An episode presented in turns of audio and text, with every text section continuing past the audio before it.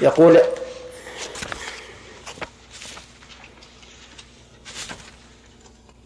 وهو بيع يبتاعه أهل الجاهلية. وكان بيعا نعم. وكان بيعا يبتاعه أهل الجاهلية. يبتاع وكان كان الرجل يبتاع الجزور إلى أن تنتج الناقة ثم تنتج التي في بطنها متفق عليه. البيع الآن البيع واقع على شيء معلوم. البيع واقع على شيء معلوم. ولكن إلى أجل مجهول. إلى أجل مجهول. يقول إلى أن تنتج الناقة يعني تلد. ثم تنتج التي في بطنها. يعني تلد. طيب إنتاج إنتاج الناقة معلوم ولا مجهول؟ ها؟ مجهول. إنتاج اللي في بطنها أجهل وأجهل. هو أيضا مجهول. ولكن ما المؤجل في هذا البيع؟ هل المؤجل البيع؟ يعني بمعنى إني أبيع عليك هذه المدة. فيكون حقيقة الأمر أنه اجاره إلى زمن مجهول. والإجارة تسمى بيعا. أو أن المعنى يباع بثمن ويجعل أجل الثمن إلى هذه المدة المجهولة. ها؟ كلاهما كلاهما صحيح. كلاهما صحيح. يعني أحيانا يؤجلون المبيع البيع نفسه. يعني يعقدون البيع يقول بعتها عليك إلى أن تنتج الناقة ثم تنتج التي ببطنها. قد تكون مدة البيع عشرة أشهر أو عشرين شهرا وقد تكون عشر سنين. ما يدرى.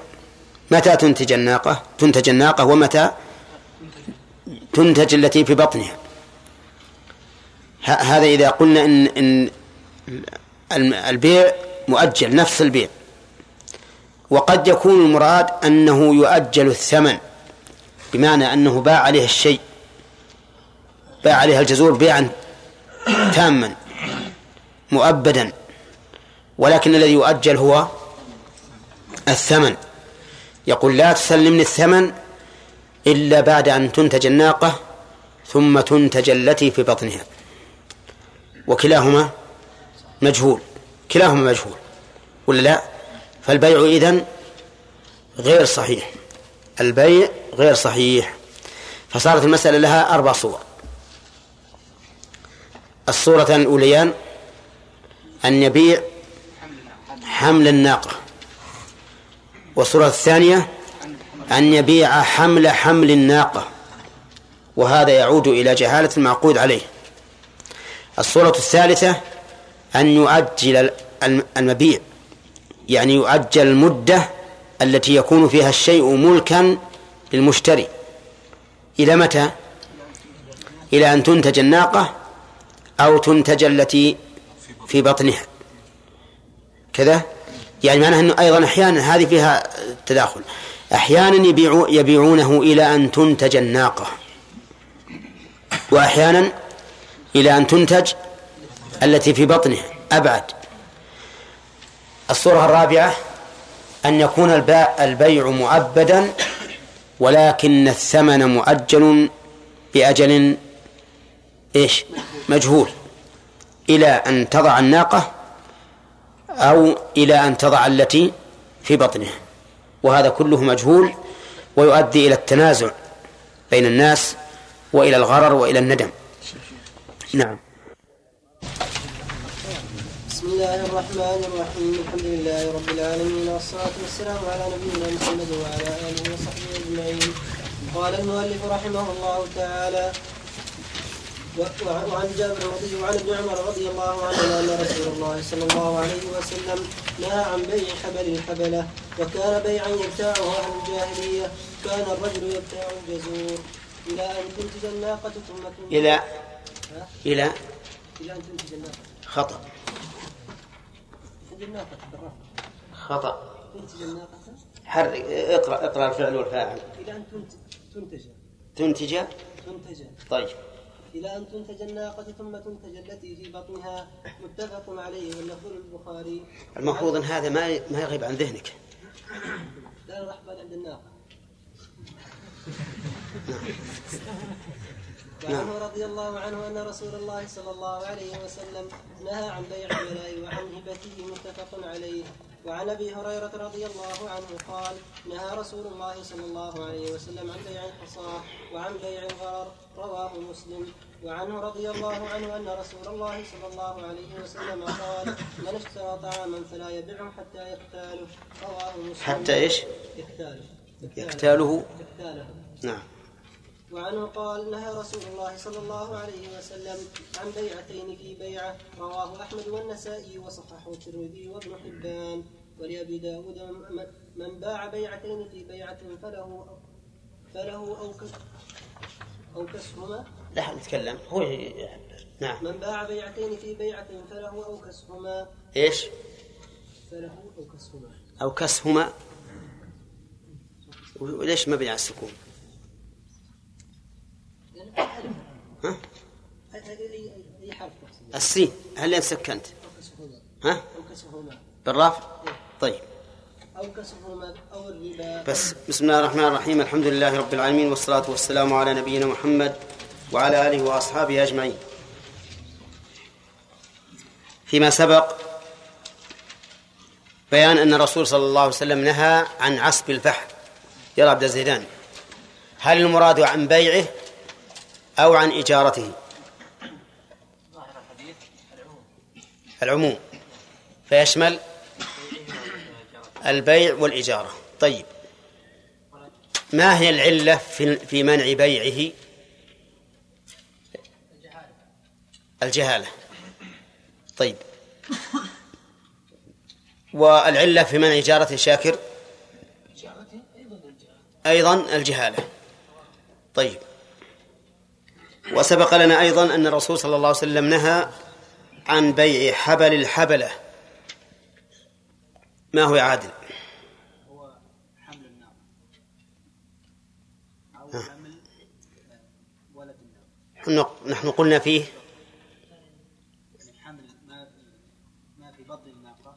أو حمل الناقة نفسها يعني ظاهر الحديث أن يبيع الحمل نفسه نعم أو حمل الحمل. كذا؟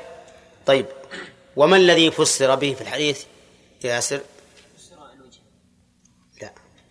يعني الذي فسر الحديث حد الفسر الموجود الذي موجود في نفس الحديث. الثاني حب الحبلة. لا. حبل. الحبل يعني ال- اللي اللي تخرج من بطن الناقة حتى تحمل وهذا الحمل. هو الذي لا. نعم عبد الله. الموجود في الحديث النهي عن بيع حمل الحوامل يعني حمل كل لا لا, لا. حمل الناقة. أنا أريد أن أسأل عن التفسير الذي وقع في الحديث. ما هو عن ظاهر الحديث؟ نعم.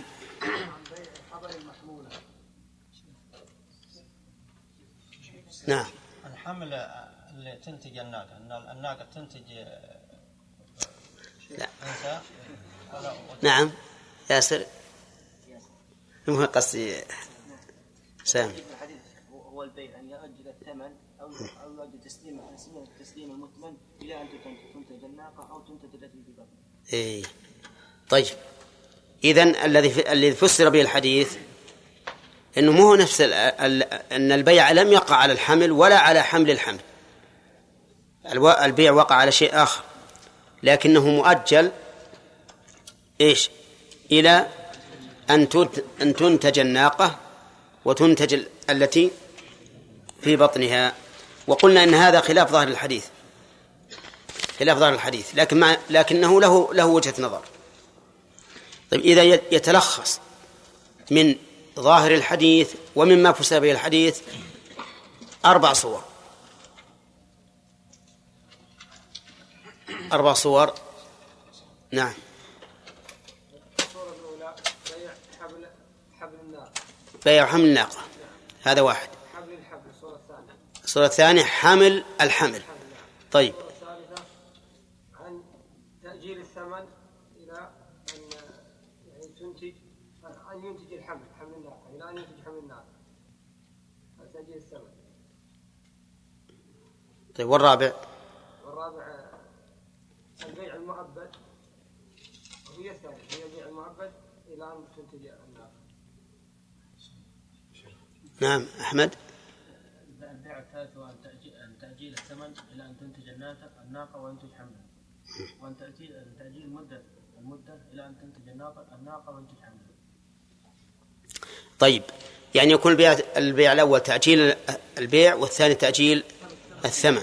طيب هذه أربع صور. الحكمة فيها كلها الجهالة. وبعضها أنه معدوم وهو إذا قلنا المراد به بيع حمل الحمل فإن هذا شيء معدوم ما يدرى هل يكون أم لا. طيب ثم نأخذ الدرس الجديد الآن. فوائد الحديث من الأول؟ ها؟ طيب يستفاد من حديث من حديث عبد الله بن عمر رضي الله عنهما النهي عن بيع الحمل. والحكمة في ذلك لأنه مجهول فلا يدرى أيكون ذكرا أم أنثى واحدا أم متعددا حيا أو ميتا. وعن حمل حمل الحمل وهو أيضا معدوم ومجهول معدوم ومجهول وهو أشد من بيع الحمل نفسه. هل يقاس على ذلك؟ بيع الحامل بحملها؟ الجواب لا. لأن الحمل حينئذ تبع. الحمل حينئذ تبع. فإذا كان تبعا فإنه يثبت تبعا ما لا يثبت استقلالا. ونظيره لو باع اللبن في الضرع لم يصح. ولو باع لبن وشاة فيها لبن صح. طيب. من فوائد الحديث أيضا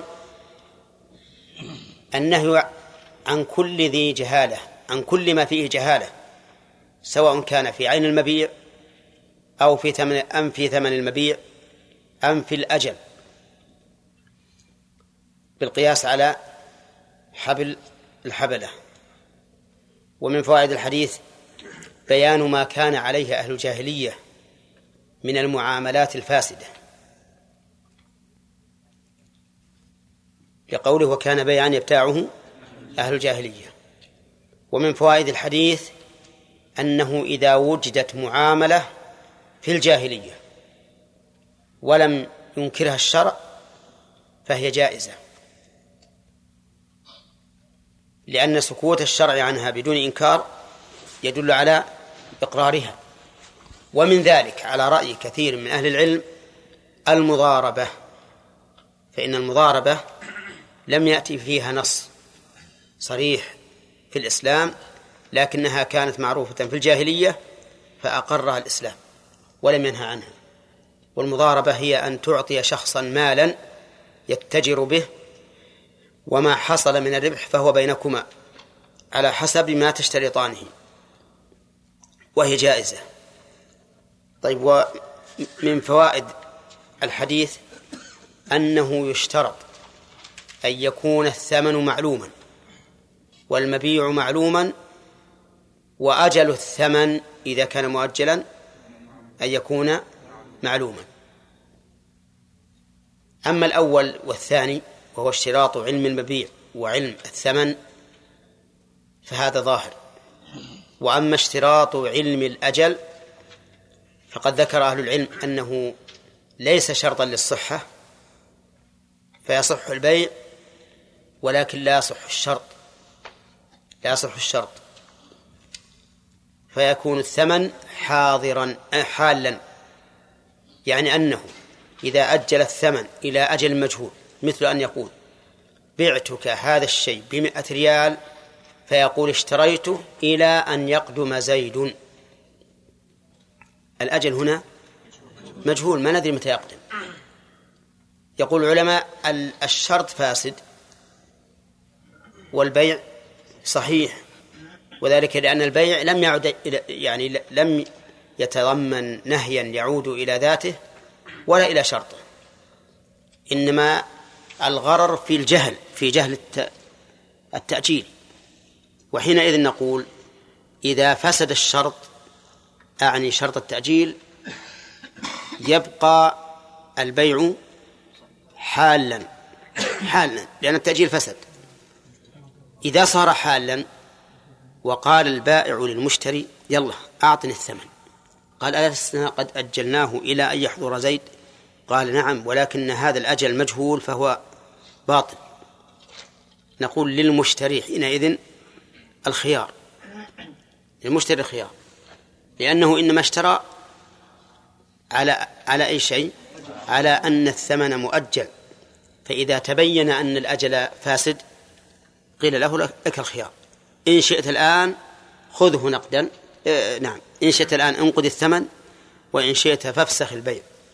فإن قال أنا أريد أن أمضي البيع وأجعل الأجل معلوما فأقول اشتريته بكذا إلى مدة سنة. قلنا هذا عقد جديد.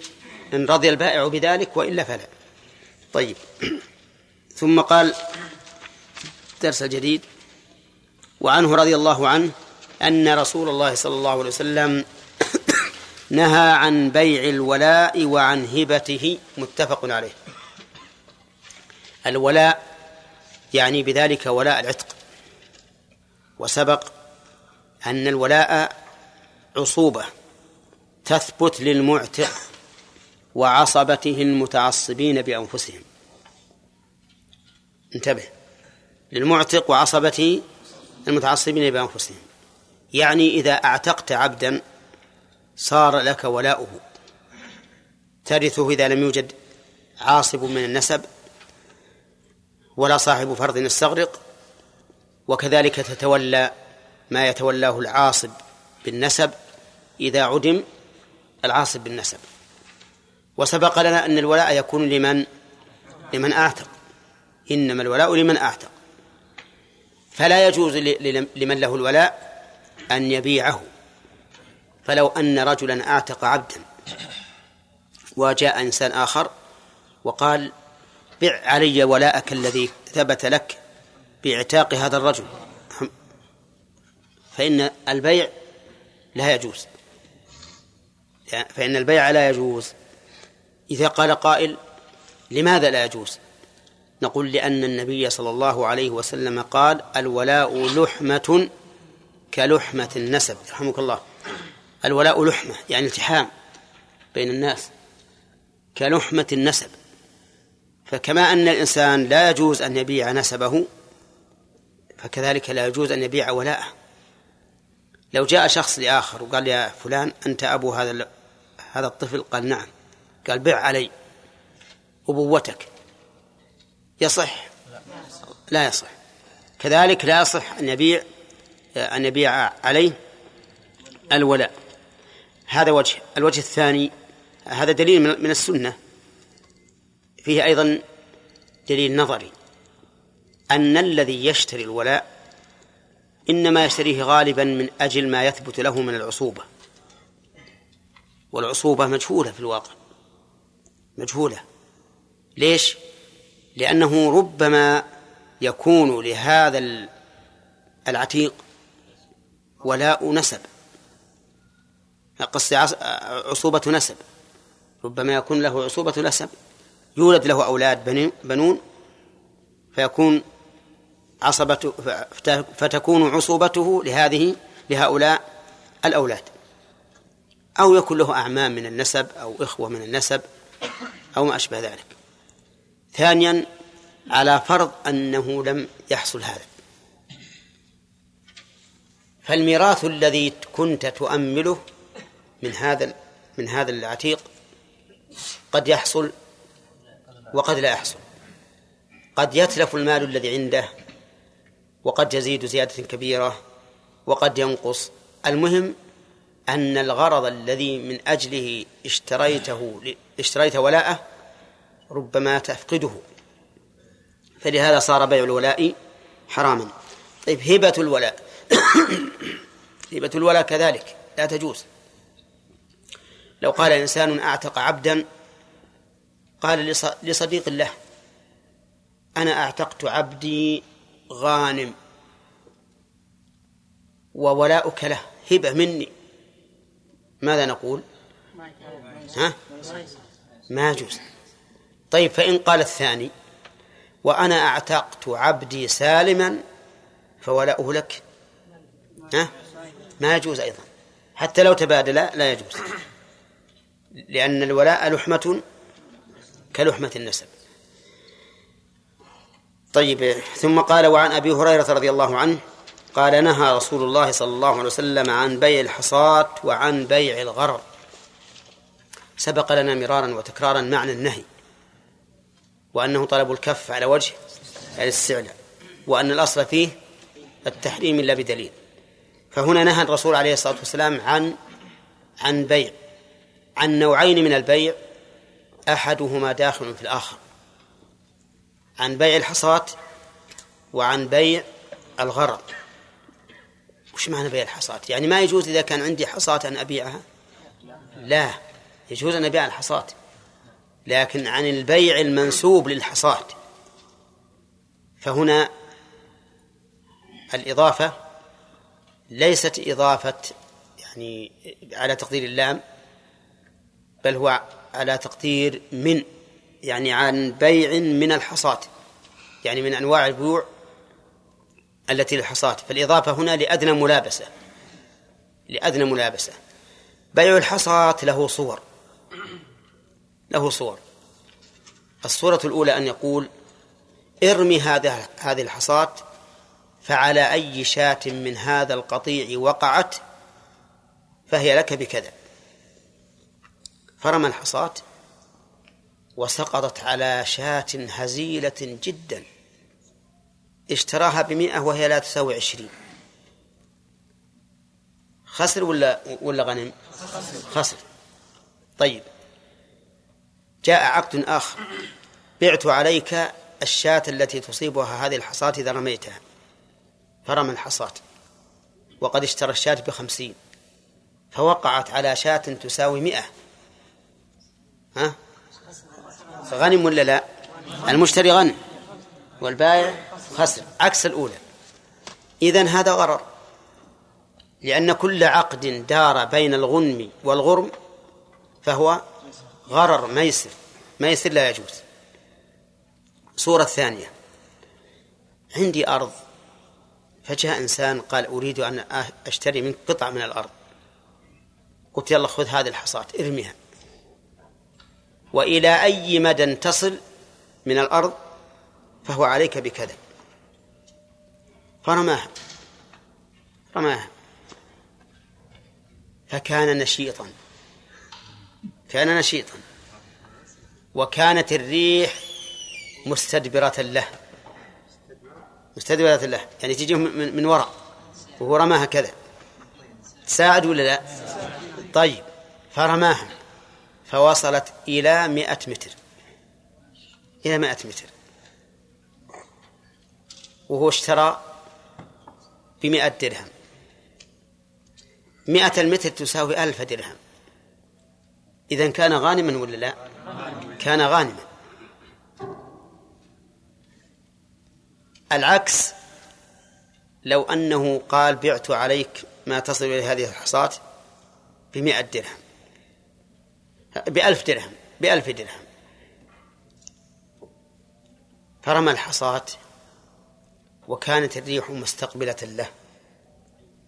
وعندما رمى أحس بأن كتفه انزلق. نعم. وين تصل الحصاة ها؟ قريب. قريب جدا. فيكون هنا خاسرا ولا لا؟ خاسرا. إذن هو ميسر لا يجوز. نعم.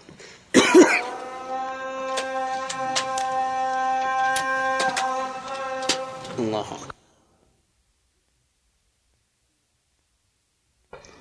عشان الموضوع واحد. ذكرنا صورتين. الصورة الثالثة أن يأتي إلى صاحب دكان عنده بز فيقول ارمي هذه الحصاة فعلى أي خرقة أو ثوب تقع فهو عليك بكذا. فرمى الحصاة. فأصابت ث... نعم. فهو عليك بعشرة. فهو عليك بعشرة. فرمى الحصاة فأصابت ثوبا يساوي عشرين.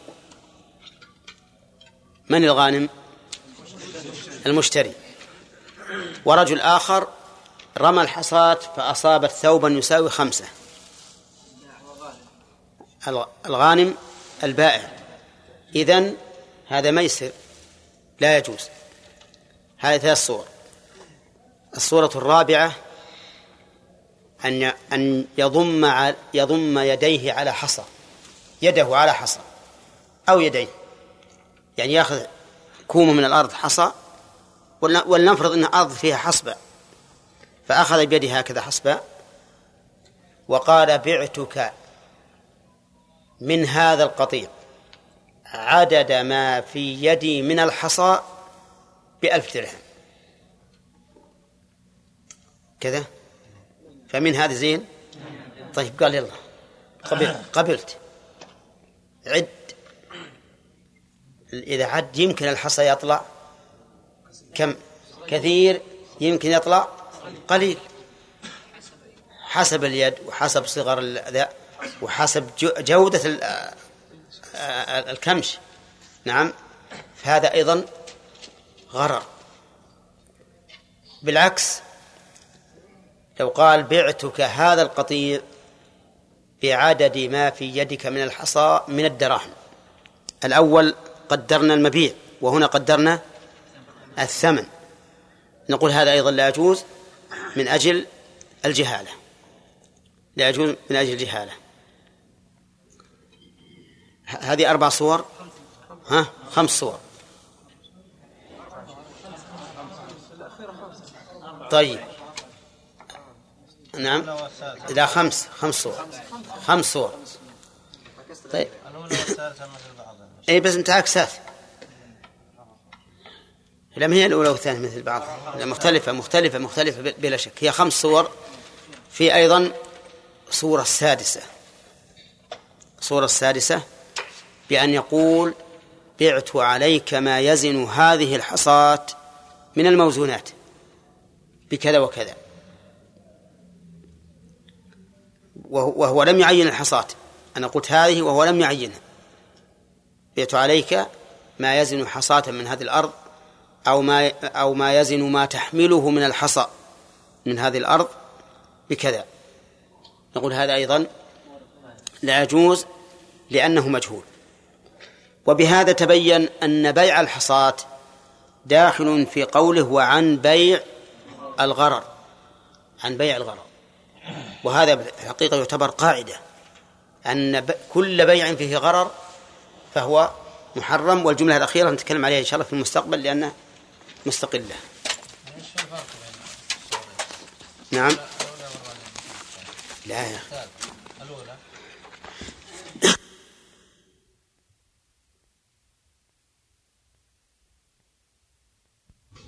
في حديث ابن عمر الأول أن الرسول صلى الله عليه وسلم نهى عن بيع حبل الحبلة. فك لنا هذه العبارة. عادل السبحان ما حضرت. الرحمن. لا فك العبارة. حبل الحبلة. إما يعني إما أن يبيع حبل اللي في الحبل اللي في بطن الدابة الحبل يعني الحمل. والحبلة جمع وهي الحامل. إذا معناه حمل الحوامل. حمل الحوامل. طيب وش معناه؟ يعني وش معنى نهى عن بيع حمل الحوامل. يعني نهى عن بيع الحمل الذي في بطن الحامل. في بطن الحامل. هذه واحدة. أو أو عن بيع الحمل الذي في الذي عن بيع حمل الحمل حمل الحمل أحسن. إذا نتجت الناقة جاء- جاءت بأنثى تكبر ثم تحمل ثم تحمل فيبيع حملها. طيب. هذا هو ظاهر اللفظ. طيب. آه، ما هي العلة في من الصورة الأولى؟ يعيد أن يبيع حمل نعم الجهالة والغرض. الجهل والغرض. كيف؟ لأنه لا يعلم. هل هذا ينتج يحيى أو يموت أو يكون واحد أو اثنان أو ذكر أو أنثى. فهذا جهال طيب. صح. الوجه الثاني فهد. الوجه الثاني أشد جهالة الأغراض نعم. لأنه لا يعلم الأولى ثم لا يعلم الثانية. صح. يكون الألوان مجهولة والثانية أجهل وأيضا معدومة. الثاني. فيه أيضا زيادة وهو العدم. فلذلك لا يصح. فيه معنى آخر فسر في الحديث فسر ابن عمر أو نافع. إنه فسر ابن عمر أو نافع بإيش؟ أن أن أن أنه البيع إلى أجل مجهول. البيع إلى أجل مجهول. هذا سواء كان تأخير الثمن أو كان تأخير البيع نفسه. هذا صورته. مثل.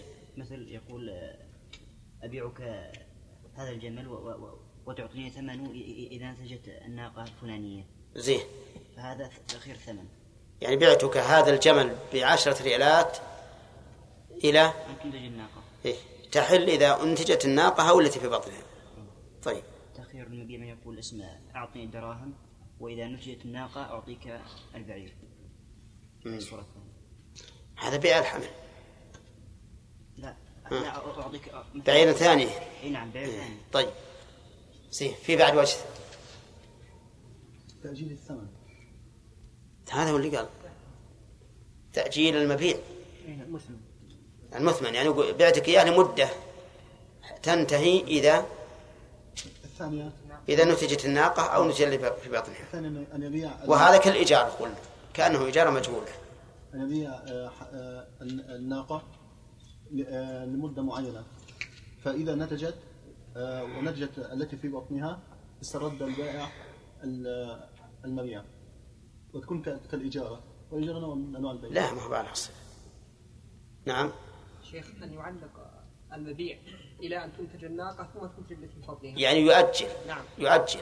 يقول بعتك هذه الناقة. كذا إلى أن تنتج الناقة الحامل الآن ثم ينتج الذي في بطنها وحقيقة هذا البيع أنه إجارة إلى زمن مجهول. طيب نهى الرسول صلى الله عليه وسلم عن بيع الولاء وهبته ما هو يا طلال؟ طلال بن عباس. نعم. الولاء هو لحمة كلحمة النسب. تشبهها لحمة كلحمة النسب. وش تعريفه؟ لأن لحمة كلحمة النسب ما ما يعطي تصور تعرفه يعني لغة وشرعا شرعا؟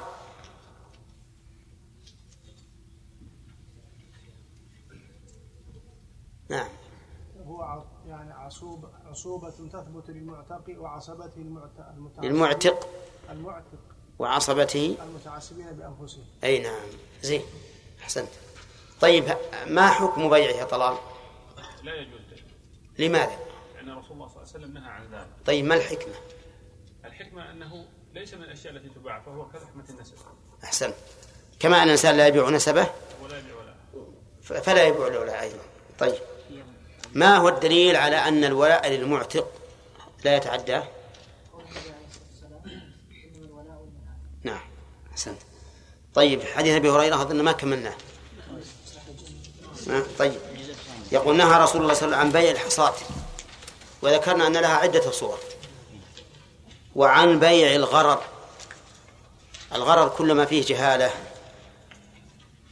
واحتمال كل ما فيه جهالة واحتمال فهو غرر وعلى هذا فعطفه على بيع الحصاة من باب عطف العام من باب عطف العام على الخاص. وهذا سائغ في اللغة العربية. فيكون الخاص الذي ذكر كأنه مثال مقدم لهذه القاعدة العامة. كأنه مثال الحديث مقدم لهذه القاعدة العامة. كلمة غرر قلنا كل ما فيه جهالة واحتمال للغنم أو الغرم لأن ذلك من الميسر فإن حقيقة الميسر هي هذه أنها معاملة تقع بين متغالبين يكون أحدهما إما غانم وإما غارم فبيع الغرض إذن من الميسر. والحكمة في في النهي عنه ظاهرة جدا لأنه إذا كان غانما أداه ذلك إلى الجشع والطمع والانسياب وراء المادة والدنيا لأنه كسب فيريد أن يستمر هذا الكسب فتجده يلهو بدنياه عن عن دينه. وإن كان الأمر بالعكس بأن كان غارما ألحقه من الندم والحزن وكراهة صاحبه الذي غلبه ما يوجب العداوة بينهما. ولهذا قال إنما يريد الله قال الله تعالى إنما يريد الله أن يوقع بينكم العداوة والبغضاء. إنما يريد الشيطان نعم استغفر الله. إنما يريد الشيطان أن يوقع بينكم العداوة والبغضاء في الخمر والميسر ويصدكم عن ذكر الله وعن الصلاة فقال في الخمر والميسر. وهذا واضح. أن المغلوب حتى وإن كانت المعاملة باختياره لا بد أن يقع في قلبه شيء. فتبين أنها أن الميسر ضرر على المغلوب ولا على الغالب؟ عليهما جميعا. عليهما جميعا. لأن الغالب يكون في نفسه. حب الغلبة والظهور والجشع والطمع وحب المال والانصراف به عن عما خلق له لأنه يكسب. والنفوس مجبولة على محبة المال وتحبون المال حبا جما وإن إن وإنه لحب الخير يعني المال لشديد لهذا نهى النبي صلى الله عليه وسلم عن بيع الغرر. فالحكمة إذن تقتضي النهي عن ذلك وهذا النهي للتحريم. وقد علمنا من القاعدة المعروفة عند الفقهاء رحمهم الله أن أن كل شيء نهي عنه إذا فعل صار حراما من جهة الحكم التكليفي وفاسدا من جهة الحكم الوضعي أليس كذلك؟ الحكم الوضعي أتعرفون الحكم الوضعي؟ يعني القانون الوضعي؟ ها آه الحكم الوضعي هو ما, ما, ما يوصف به العقد أو أو الفعل من صحة أو فساد أو شرط أو مانع أو سبب. هذا هذا الحكم الوضعي. لأن هذه الأشياء ما هي ما هي ما هي بتكليفية ما هي ما يقال فيها حرام وواجب فهي أحكام وضعية بمعنى أن الشارع وضعها علامة على النفوذ أو عدم النفوذ. المهم أنه إذا كان إذا وقع بيع الغرر فهو حرام. والمتعاقدان آثمان. والبيع ها؟ فاسد فاسد باطل يجب رده. بيوع الحصات السابقة كلها فاسدة مع الإثم. ويجب ردها ولا لا؟ نعم يجب ردها. بيع الغرر بيع الغرر كثير له يعني مئات الصور. نذكر منها الآن أولا بيع الحمل. غرر ولا لا؟ غرر. لأنه إن, إن, إن ظهر سالما متعددا غنم المشتري والعكس بالعكس. ومن بيع الغرر أن يبيع العبد الآبق. العبد الآبق. وش معنى الآبق؟ الذي هرب عن سيده. هذا إذا باعه فإنه لا يجوز. لماذا؟ لأنه غير مقدور على تسليمه. يمكن يجي ويمكن ما يجي. إن جاء فالغانم المشتري وإن لم يأتي فالغانم البائع والمشتري غارم. فإن قال قائل لا يمكن أن يكون المشتري غانما لأن المشتري قد بدل الثمن. فالجواب أن المشتري للآبق لا يمكن أن يشتريه بقيمة الحاضر المقدور عليه. إذا كان هذا العبد يساوي مئة يبي يشتريه بكم؟ بخمسين مثلا. هو راح يشتريه بمئة. فحينئذ إن وجده صار غانما. صار غانما. وإن لم يجد فهو غارم. غارم خمسين بدون فائدة. طيب. الجمل الشارد. كذلك. إنسان له جمل شارد. هارب يعني هارب من, من- أهله. لا يجوز بيعه. لا يجوز بيعه. لماذا؟ لأنه غير مقدور عليه. قد يأتي وقد لا يأتي. طيب الجمل في المرعى. ها؟ مقدور عليه. الجمل في المرعى مقدور عليه. فلو باع عليه جمله الذي- في المرعى صح لأنه مقدور عليه بخلاف الشارد الذي إذا رأى الناس هرب. طيب. طير في هواء. له حمام. ليس في الأبراج. فباعه. ها؟ آه. الأكثر العلماء على عدم الصحة. قال لأن الطير في الهواء غير مقدور عليه. وبعضهم يقول إن ألف الرجوع جاز بيعه. وإلا فلا يجوز. وهذا التفصيل لا شك أنه يعني يجري على القواعد لأنه إذا إذا ألف الرجوع فهو كال كالبعير الذي في المرعى يأتي في آخر النهار. وهذا أيضا يأتي يأتي في آخر النهار ويحصل عليه. طيب. إذا باع عليه دينا في ذمة شخص. دينا في ذمة شخص. ما فيه تفصيل. لا يجوز. على المشهور من المذهب أنه لا يجوز مثل رجل يطلب شخصا مئة صاع بر في ذمته فباعه على زيد فإنه لا يجوز. لا يجوز لأنه غير مقدور عليه. قد قد يحصل وقد لا يحصل. صح ولا لا؟ ربما يفتقر هذا. هذا الذي هذا المطلوب. ربما يموت وينكر الورثة. ربما يجحد. المهم أنه غير مقدور عليه. فلا يجوز بيعه. طيب بيعه لمن هو عليه؟ جائز بشرط ألا يربح البائع. بأن يبيعه بسعر المثل فأقل. مثل لو كان في ذمته لي مئة صاع بر والصاع في السوق يساوي أربعة ريالات. وقال غاديك تبيع علي الأصواع التي في ذمتي؟ بيعها علي. قال ببيعها عليك بخمسة ريالات الصاع. خمسة ريالات. في السوق من أربعة. هذا لا يجوز. لا يجوز. لماذا؟ لأنه ربح فيما لم يدخل في ضمانه. وقد نهى النبي صلى الله عليه وسلم عن ربح ما لم يضمن. والشيء الذي في ذمة غيرك لك ما دخل في ضمانك حتى الآن. فإذا بعته بربح فإنك تكون وقعت فيما نهى عنه الرسول صلى الله عليه وسلم. ولهذا قال الرسول عليه الصلاة والسلام لابن عمر لما سأل سأله أنهم يبيعوا الإبل بالدراهم ويأخذ عنها الدنانير وبالدنانير ويأخذ عنها الدراهم قال لا بأس أن تأخذها بسعر يومها شوف بسعر يومها. ما لم تتفرقا وبينكما شيء. طيب.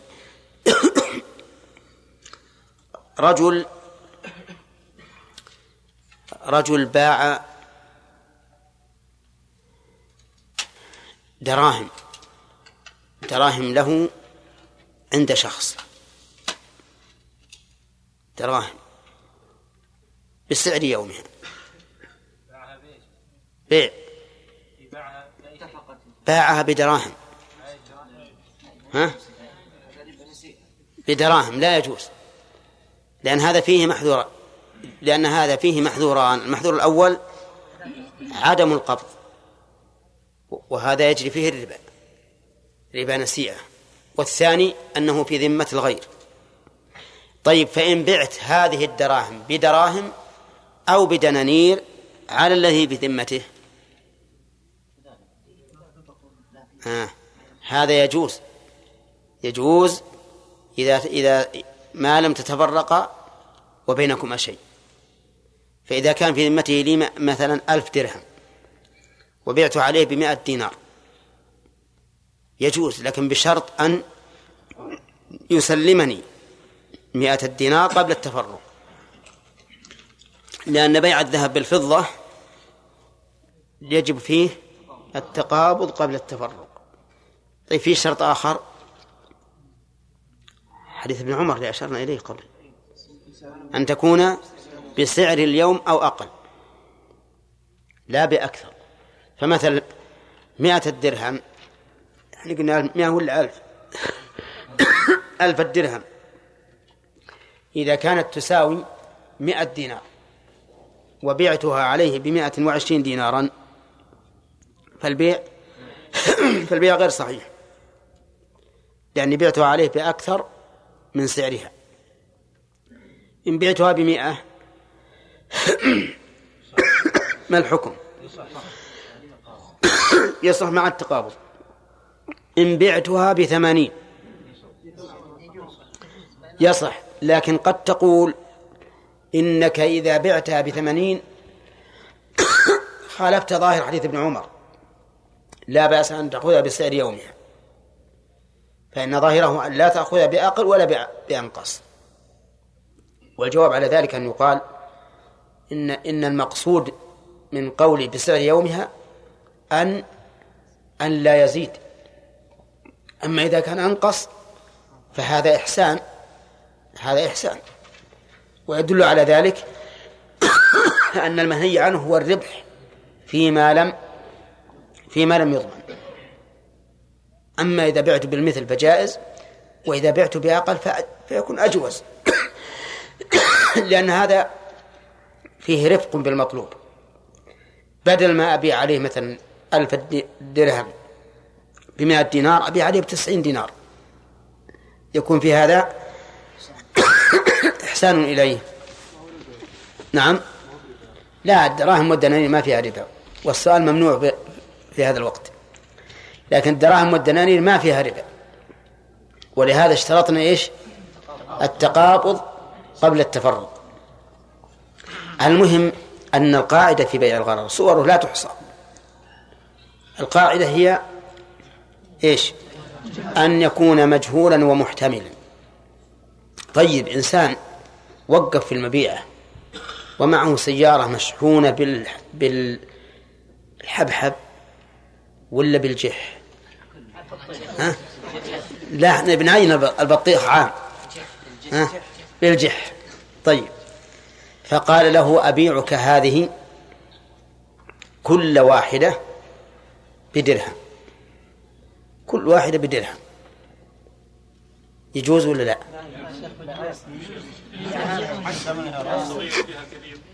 هي الآن هي أمامه الآن آه. إذن لا يجوز لماذا؟ لأنه يمكن أن يكون في الأسفل ها؟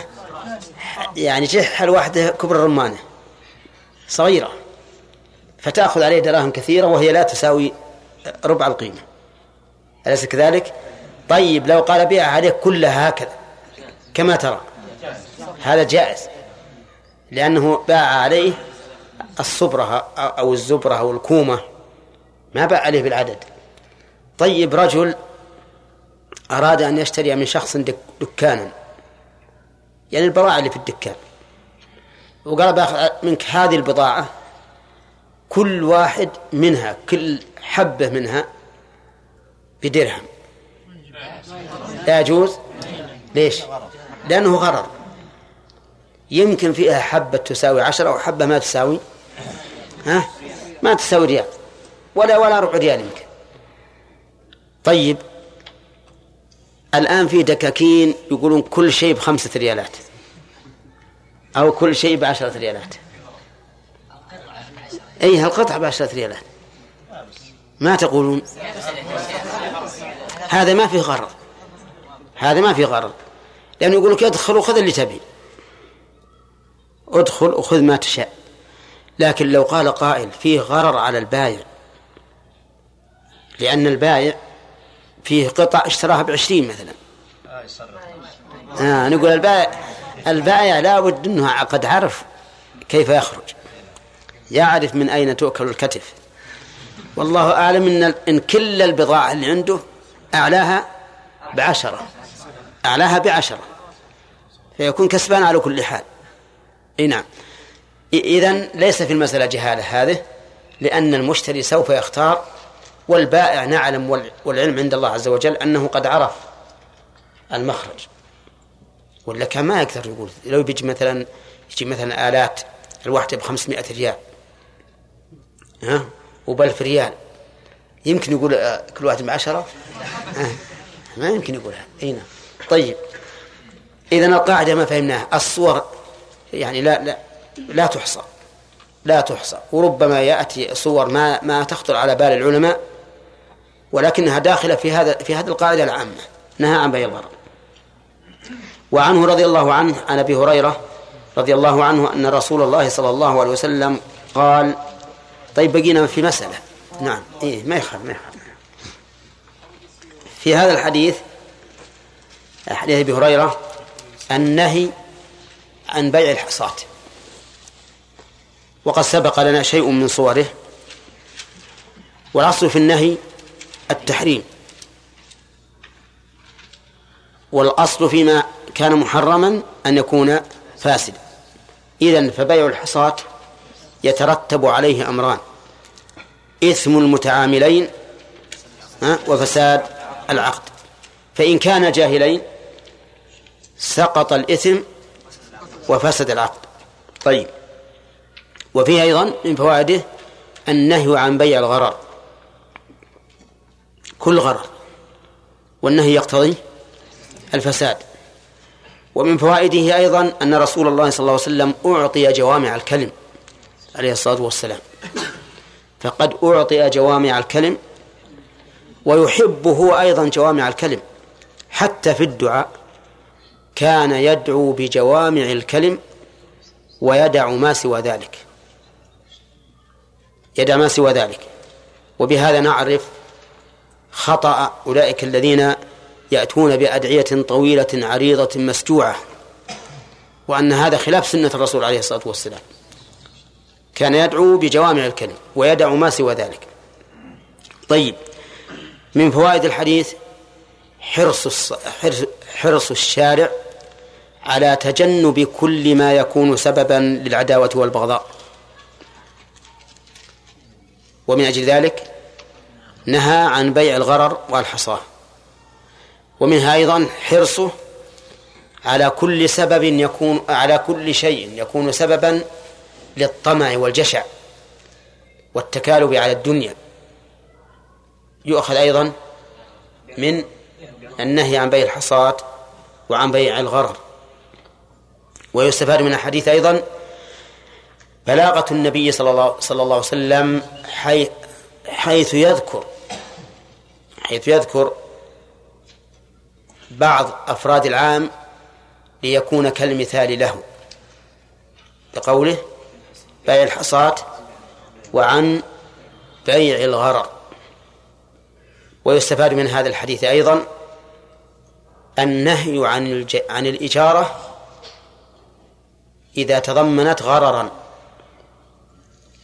ووجهه أن الإجارة نوع من من البيع. فهي بيع منفعة إلى أجل مسمى.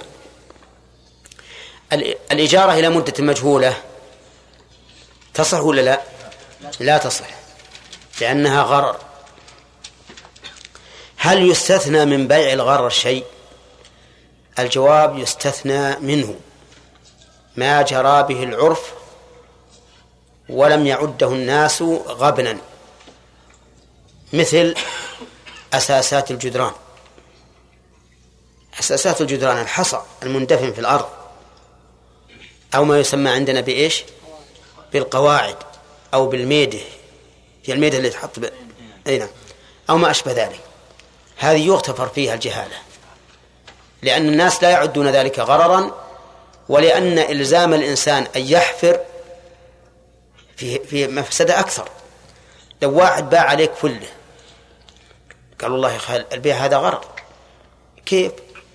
قال ما شفت القواعد إيش تبغى؟ قال احفر احفر حتى أشوف القواعد والميدة وش يكون هذا؟ معناها أفسدت الب- ال- ال- البناية أليس كذلك؟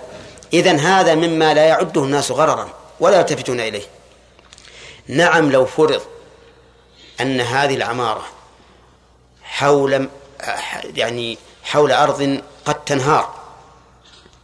فهذا ربما يطالب. يعني مثل حولها مثلا بلاعات أو حولها مياه جارية أو ما أشبه ذلك ويخشى أن تنهار فقد يقال إنه لا بد من الاطلاع على على المدفون. وأما العادي فهو عادي. طيب. بيع الفجل والبصل. وشبهه. هل يجوز أو لا يجوز؟ قال بعض العلماء لا يجوز. لا يجوز بيع الفجل والبصل ونحوه لأن المقصود منه مستتر في الأرض والمستتر مجهول وهذا هو المشهور من المذهب وإذا كان مجهولا فهو غرر فلا يصح بيعه. طيب بيع أوراقه الظاهرة. يجوز وتجز. كلام على بيع بيع الأسفل. واختار شيخ الإسلام ابن تيمية رحمه الله اختار جواز بيعه. وقال إن هذا مما يعرفه أهل الخبرة. يعرفون المندفن بما ظهر بأوراقه وقوتها. وما زال الناس يتبايعون هذا. من غير نكير وعليه فإذا كان فيه حياض من البصل وجاء صاحبها ليبيعها. فالمذهب لا تباع حتى تنبش وتظهر. والقول الثاني تباع وإن لم تنبش لأن هذا معلوم عند أهل الخبرة وليس فيه غرر. طيب المسك في فأرته. المسك في فأرته. يجوز بيعه ولا لا؟ ها؟ ننظر. المسك الفأرة وعاء المسك. نقول إن هذا لا ليس فيه غرر عند الناس. لأن الناس يعرفون ذلك. لكنه لا يباع إلا على صاحب خبرة. نعم لا يباع إلا على صاحب خبرة يعرف ذلك. فالمهم أن هذه المسائل منها ما هو متفق على جوازه كأساسات الحيطان ومنها ما هو مختلف فيه كالبصل والفجل وشبهه ومنها ما هو متفق على منعه كالأمثلة التي سبقت لنا. نعم. ثم قال وعنه عن أبي هريرة رضي الله عنه أن رسول الله صلى الله عليه وسلم قال من اشترى طعاما فلا يبيعه حتى يكتاله. رواه مسلم. الجملة هنا شرطية. أداة الشرط فيها من؟ وجواب الشرط فلا يبيعه واقترن الجواب بالفاء لأن الجملة طلبية. وإذا كانت الجملة طلبية جملة الجواب وجب اقترانها بالفاء كما قال الناظم اسمية طلبية وبجامد وبما وقد وبلن وبالتنفيس. طيب. وقوله فحتى يكتاله هذا إذا بيع كيلا أما إذا بيع جزافا فيباع وإن لم يكتل لأنه لا حاجة لاكتياله. أولا لا حاجة لاكتياله. طيب. الطعام ما هو؟ الطعام كل ما يؤكل ويطعم. ولكن قوله حتى يكتاله يدل على أن المراد به الطعام الذي يجري فيه الكيل كالبر والشعير والتمر والزبيب والأقط. هذه والرز والذرة وما أشبه ذلك. المهم الذي يؤكل ويكال. إذا اشتريته فلا تبيعه حتى تكتاله. مثال ذلك اشتريت من صاحب المزرعة هذه الكومة من الزرع من البر من الحب. كل صاع بدرهم. فجاءني شخص وقال بع علي هذا البر الذي اشتريته من فلان. هل يجوز؟ ها؟ لا يجوز. حتى أكتاله أولا ثم أبيعه. إذا كلته بعته عليك. فإذا قال بعه علي وأكتاله أنا بالوكالة عنك والأصالة عن نفسي. ها؟ نقول لا يصح. لا يصح. ولا يمكن أبيعه. أوكلك في قبض لا بأس. اذهب واقتله نيابة عني. ثم إذا اقتلته وب... و... وتم اختياره ائت لمي وأبيع عليك. طيب. ما الحكمة من بيع من عدم البيع؟ لأن للجهالة. لأنه لا يتحقق الغابض إلا بالاكتياب. قد ينقص وقد يزيد. قد ينقص وقد يزيد. والعادة أن هذه الحبوب كلما مضى عليها وقت تنقص ولا تزيد؟ لا لا تنقص. إلا إذا كان الجو فيه ندو ندى. هذه ربما تزيد. وإلا في الأصل أن كل ما مضى عليه وقت يبست. وحينئذ إن زادت صار الغبن على المشتري. وإن نقصت صار الغبن على من؟ على البائع. فأنا أكيلها أولا ثم بعد ذلك أبيعها. إن نقصت بعد الكيل كان علي أنا مو على مو على البائع. فلهذا نهى الرسول عليه عن هذا. و نعم.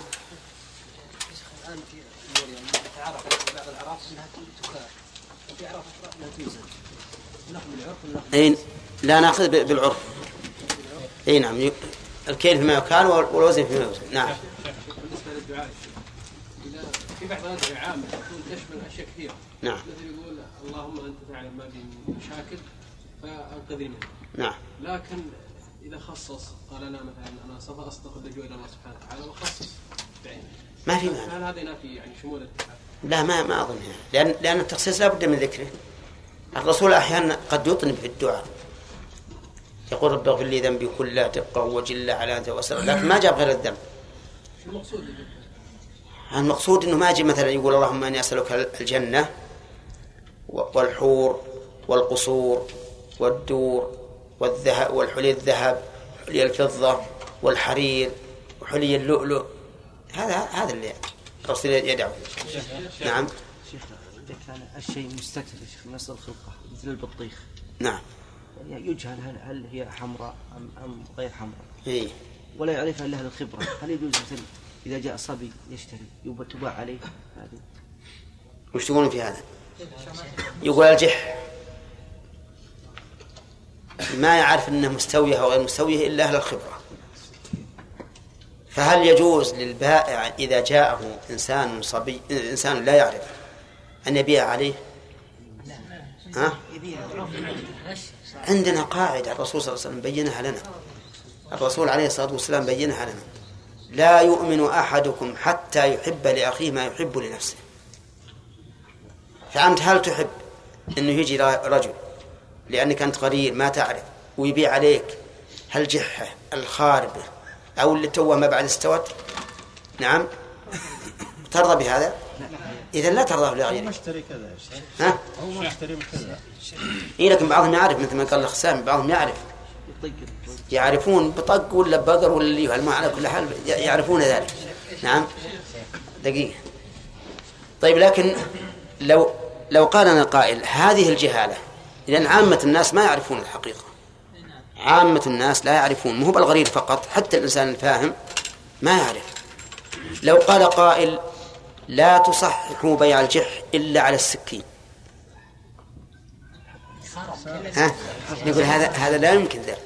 هذا فيه من الفساد شيء كثير. فيه شيء كثير من الفساد. ثم أيضا ربما يكون بعضهم مستوي لكن ما يكون ملون. ثم نقول نشترط مع السكين إنه يذاق. نعم؟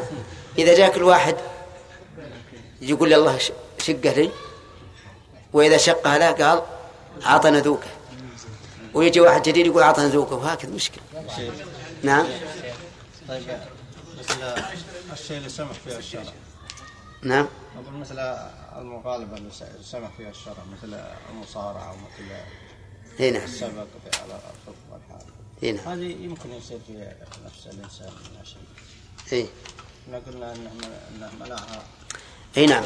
نعم صحيح. يقول الأخ غانم إن أيضا حتى المسابقة التي أباحها الشارع كالمسابقة على الأقدام مثلا.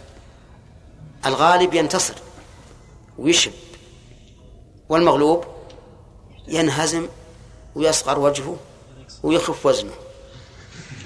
نعم. وش تقولون في هذا؟ نقول فرق بين الأمرين. في مسألة البيع فيه معاوضة معاوضة ومشاحة أنا مسلم دراهم وأنت قابض. لكن هذه ما فيها ما فيها معاوضة. فيها حث وتنشيط.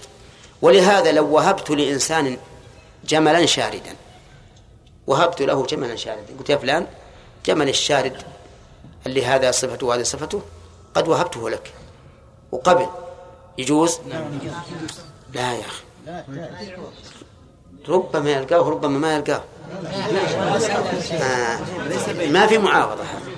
ما في معاوضة فلا. اي المصارعة اللي مباحة اي نعم. نخ- نخبر انها ت- تسبب يعني أحيانا فتن بين على كل حال كل شيء مسألة تسبيب الفتن لكن الأصل الأصل ما في معاوضة حتى أن الإنسان يندم ويخسر. لكن يعني هذا يصير بنفسه على الثاني إي لأن هذا والبغضاء. أخذ منه دراهم هذا. أخذ منه دراهم. وحنا وحنا ذكرنا الآية أن يوقع بينكم العداوة والبغضاء وقلنا هذا سبب التحريم. أي نعم.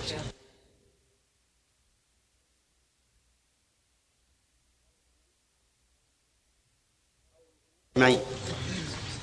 قوله صلى قوله أي, أي قول أبي هريرة إن النبي صلى الله عليه وسلم نهى عن بيع الحصاة وعن بيع الغرض ما هو بيع الحصاة يا ياسر بيع الحصاة له سبع صور الصورة الأولى أن أن يقوله على أي مدى يصنع الصورة الأولى أن تكون في الأراضي يقول على أي مدى أقذف هذه الحصاة فتقع فيكون لك هذه هذه المقدور بكذا مثلا بألف ريال ففيه غرض طيب. سمعتم ما أقول؟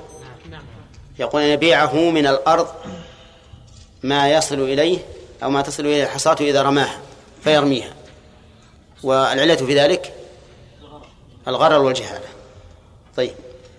قوله عن بيع الغرر ما معنى بيع الغرر؟ يبيع الجهالة. أي بيع الجهالة والاحتمال بين أن يكون غانما أو غارما. طيب. مثال يا فهد. بيع الغرر. نعم. مثل آه أن يقول بعتك هذه الناقة آه بعتك أن يبيع حمل الحمل أو حمل الأحمال فبيع غرض إيه صحيح. أن يبيع حمل الناقة. هذا بيع غرر. طيب. إذا باعه ما في دكانه قل باعتك ما في هذا الدكان وهو لم يره ولم ي- يحصيه. لا يجوز. ليش؟ يعني في جهالة وغرر لا يدري هل الجميع ما في هذا الدكان صحيح أو فاسد؟ إيه إذا داخل في بيع الغرر. داخل في بيع الغرر. طيب. باع حماما طائرا. خالد. فيها آه، على المذهب المشهور بيع لا. تقول على المذهب ولا شيء. قل حلال ولا حرام؟ فيها تفصيل يا شيخ. ها فصل. إذا كان يعتاد الرجوع إلى هذا إلى م- إلى مكانه فهو ليس من بيع الغرر. لأنه كالإبل الذي يرعى في مرعاه. وإن كان لا يعتاد فهو من بيع الغرر. لأنه غير مقدور على طيب إذن نقول إذا كان لا يألف الرجوع فإنه لا يصح لدخوله في, في بيع الغرر المنهي عنه. وإن كان يألف الرجوع صح. نعم. لأنه كالإبل التي في مرعاه كذا؟ طيب. إذا قال أحمد ها؟ إذا قال اشتريت منك هذا هذه السلعة بما في يدي من من الدراهم. كذلك يدخل في بيع الغرام. يجوز ولا ما يجوز؟ لا يجوز؟ طيب. قال أدخل يدك في هذا الكيس وخذ دراهم فما أخذته فهو ثمن ناقتي هذه وش كذلك؟ يعني يجوز ولا ما يجوز؟ ها؟ لماذا؟ قد يغنم وقد قد قد يغنم المشتري وقد يخسر لما فيه من غرر يعني قد يأخذ دراهم كثيرة أو دراهم قليلة طيب الحديث الثاني حديث أبي هريرة يقول من من اشترى طعاما فلا يبيعه حتى يكتاله عليان ما المراد بالطعام؟ آه. مثل؟ هو طبعا عام ما مثل إيش؟ هات مثل الحمى القمح طيب التفاح التمر. على هذا على على لفظ على تعريف الطعام نعم يدخل لأنه طعام وهل هو مراد بالحديث؟ لا ليس مراد. لماذا؟ خرج بقوله حتى التفاح حتى يكتاله. وهذا لا يكال كذا؟ طيب. آه، آه، رجل اشترى من شخص أرزا كيسا كل صاع بدرهمين. أخ. ثم باعه قبل أن يكيله. لا يجوز. لا يجوز؟ لازم يبيعه بالكيل. يعني لا يجوز بيعه؟ لا يجوز بيعه إلا بالكيل. الرجل باعه الآن. باعه قبل أن يكيله. ولو لأنه اشتراه مكيل. ها؟ ولو لأنه اشتراه مكيل. وش الدليل؟ عندك دليل على هذا؟ حتى يكتاله.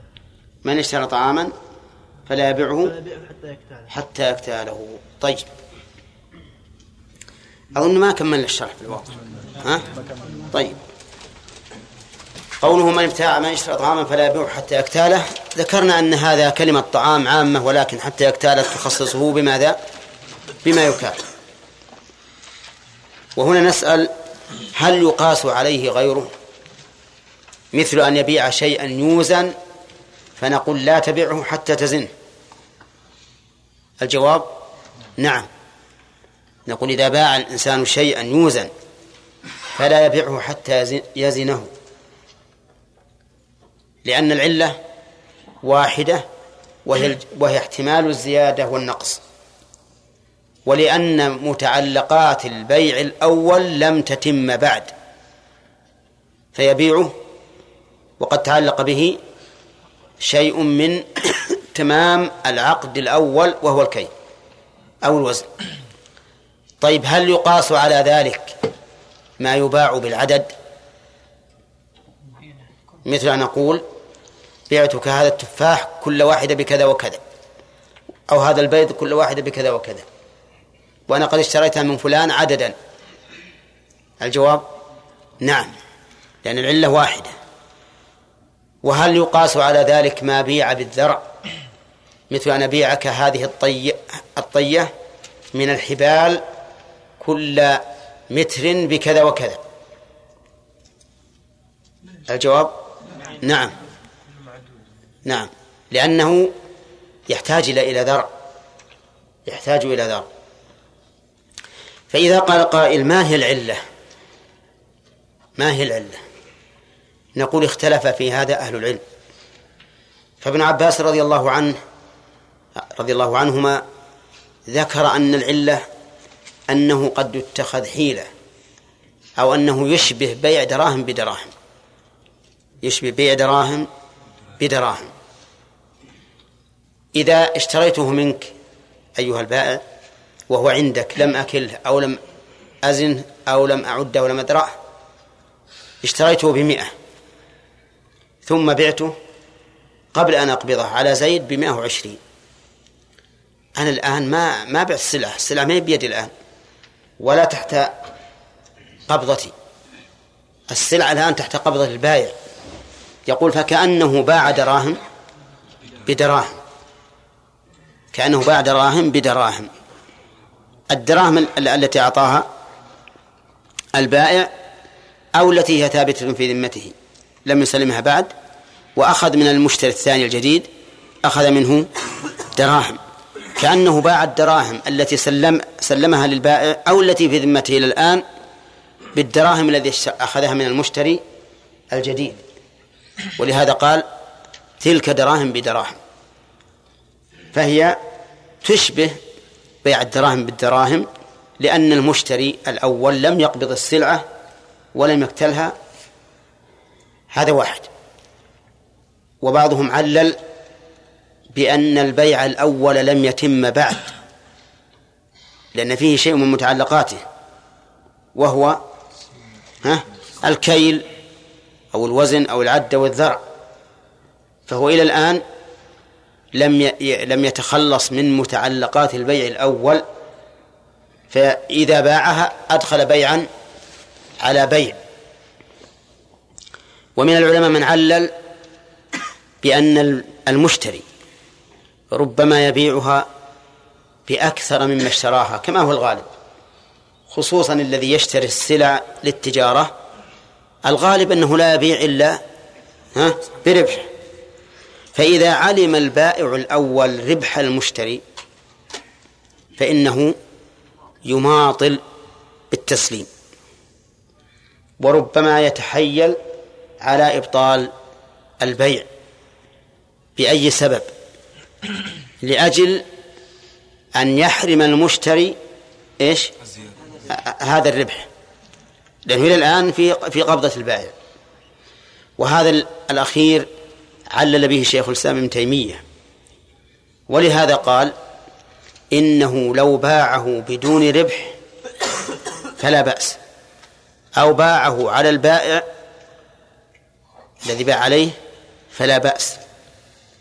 ولكن لا شك أن هذا هذه العلة التي ذكرها شيخ الإسلام تعود أو تستلزم تخصيص العموم. تخصيص العموم. لأن الحديث عام. من باع طعاما فلا يبيعه حتى يستوفيه. أو من اشترى طعاما من اشترى طعاما فلا يبيعه حتى يستوفيه. أو حتى يكتاله. نعم هي ألفاظ.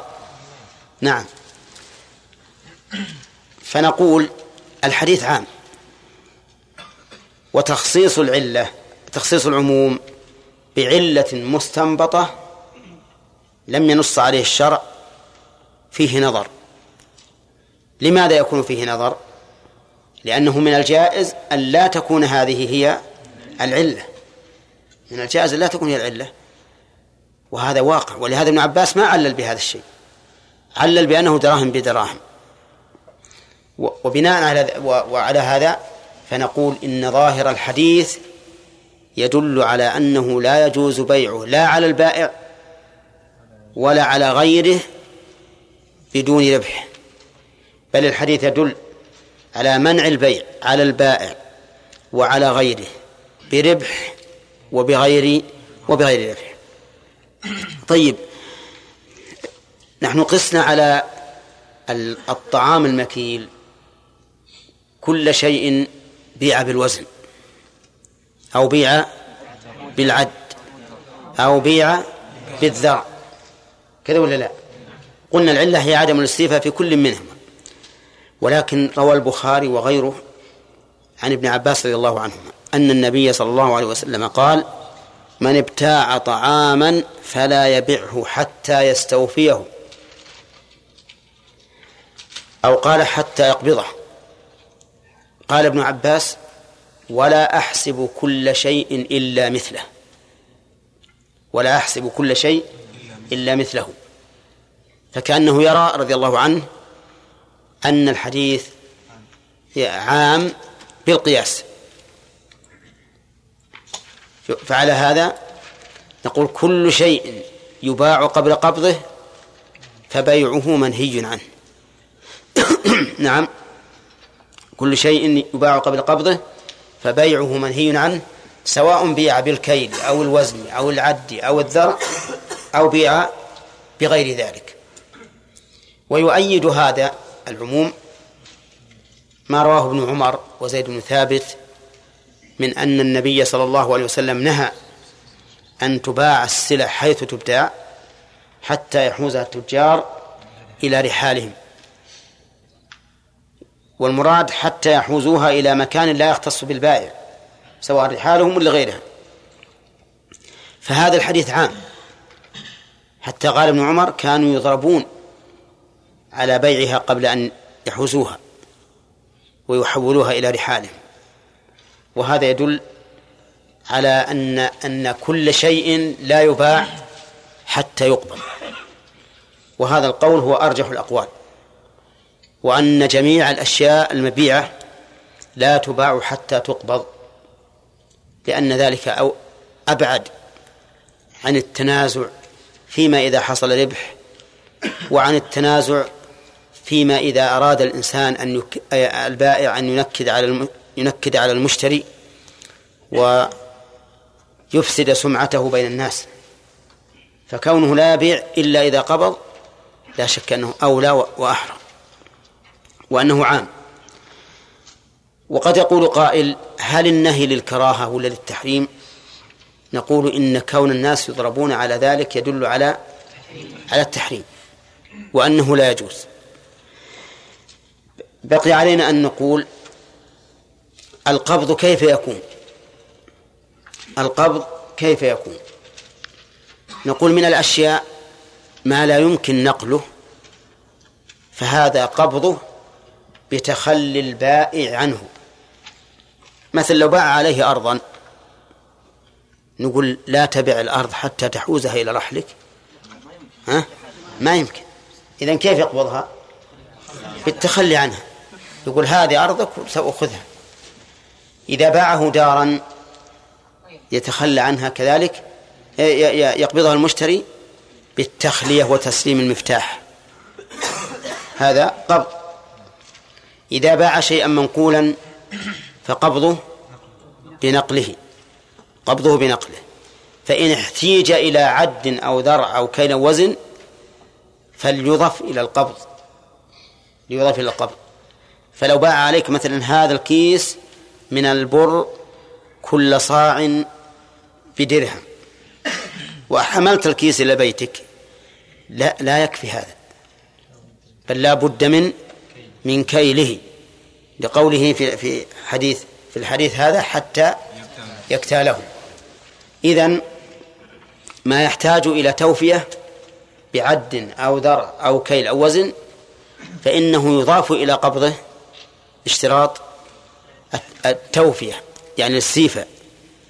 ولهذا جاء في بعض الألفاظ حديث ابن عباس حتى يستوفيه لأنه إذا استوفاه انقطعت علق البائع الأول عنه نهائيا ولم يبق له فيه أي تعلق.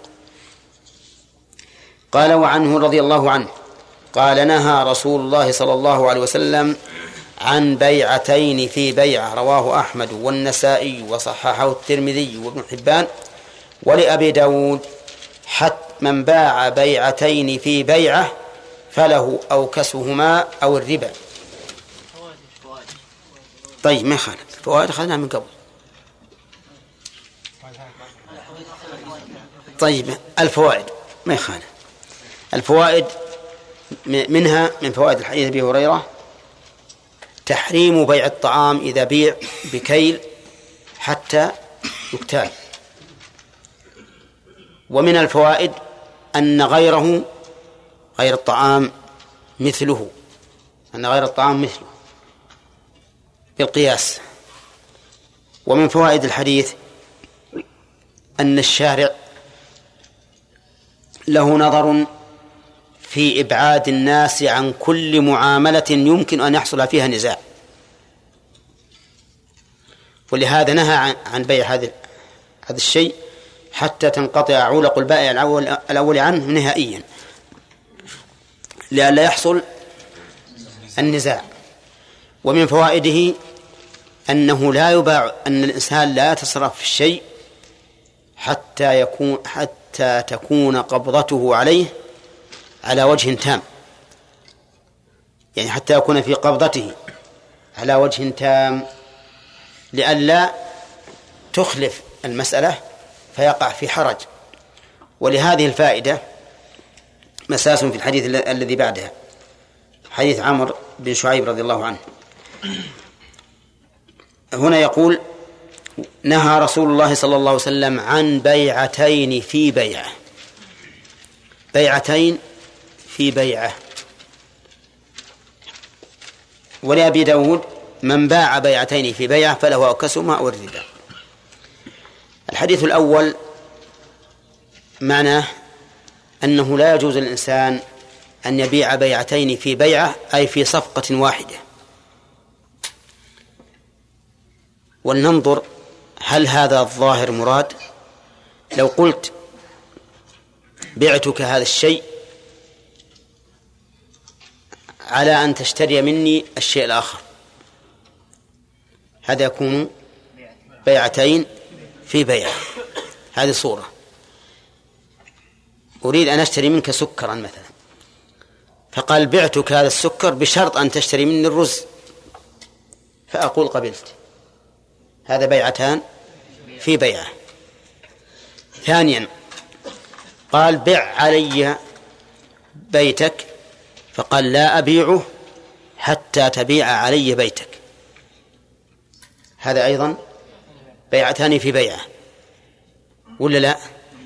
بيعتان في بيعة.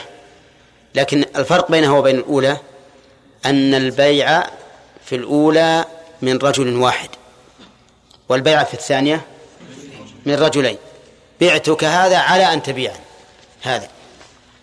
هذا بيعتين بيعتان في بيعة. فهل هذا هو المراد؟ نقول حديث رواية أبي داود تدل على أنه غير مراد. تدل على أنه غير مراد. لأنه قال من باع بيعتين في بيعة فله أوكسهما أو الربا. والصورتان اللتان ذكرناهما ليس فيهما ربا. ولا فيهما أوكس ولا أكثر. فيهما أني أبيعك بيتي على أن تبيعني بيتك أو أبيع عليك هذا الشيء على أن تشتري مني الشيء الآخر. وليس فيه وكس ولا زيادة. وعلى هذا فنقول إن مقتضى رواية أبي داود أن لا تدخل الصورتان المذكورتان في نهيه عن بيعتين في بيعة. ويؤيد ذلك أن الصورتين المذكورتين ليس فيهما محذور شرعي. ليس فيهما محذور شرعي. إذ لا مانع لو أنني قلت بعت عليك هذا السكر وهذا الشاهي بألف ريال هذا جائز بالاتفاق.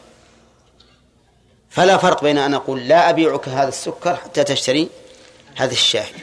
فإذا جمعت بينهما بشرط فإن الأمر لا يتغير عما إذا جمعت بينهما بغير شرط. وحينئذ يكون لا محذور في المسألة. كذلك أيضا إذا قلت لا أبيعك بيتي حتى تبيعني بيتك. وش المحذور؟ إن رضيت بهذا الشرط فاقبل البيع إذا لم ترضى فاترك. وأنا قد يكون لي نظر في هذا. قد لا أريد أن أبيع عليك بيتي فأبقى بلا بيت. حتى تبيع علي بيتك. والبيتان ليس فيهما لا يجري فيهما الربا حتى نقول ربما يتخذ وسيلة إلى الربا. فما دامت المسألة ليس فيها محذور شرعي وأن جمعهما لا بأس به بدون شرط. فجمعهما بالشرط لا بأس به. المسلمون على شروطهم إلا شرطا أحل حراما أو حرم حلالا. وهذا الشرط لا يحل حراما ولا ولا يحرم حلالا.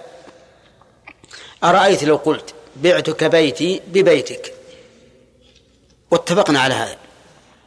يجوز ولا لا؟ يجوز بالاتفاق. فالمسألة هذه بعتك بيتي على أن تبيعني بيتك ليس بينها فرق وبين تلك إلا أننا قدرنا الثمن في الأخير دون الأول. فيجب على هذا أن يحمل على رواية أبي داود. من باع بيعتين في بيعة فله أوكسهما أو الربا. وحينئذ نقول ما منع أوكسهما؟ أي أنقصهما أو الربا إن لم يكن له أنقصهما يعني كان له الأكثر وقع في الربا وإن كان له الأقل لم يقع في الربا أفهمتم الآن؟ طيب ما صورة ذلك؟ صورة لا لهذا صورتان الصورة الأولى أن يقول بعتك هذا الشيء بعشرة نقدا أو بعشرين نسيئة. بعتك هذا الشيء بعشرة نقدا أو بعشرين نسيئة.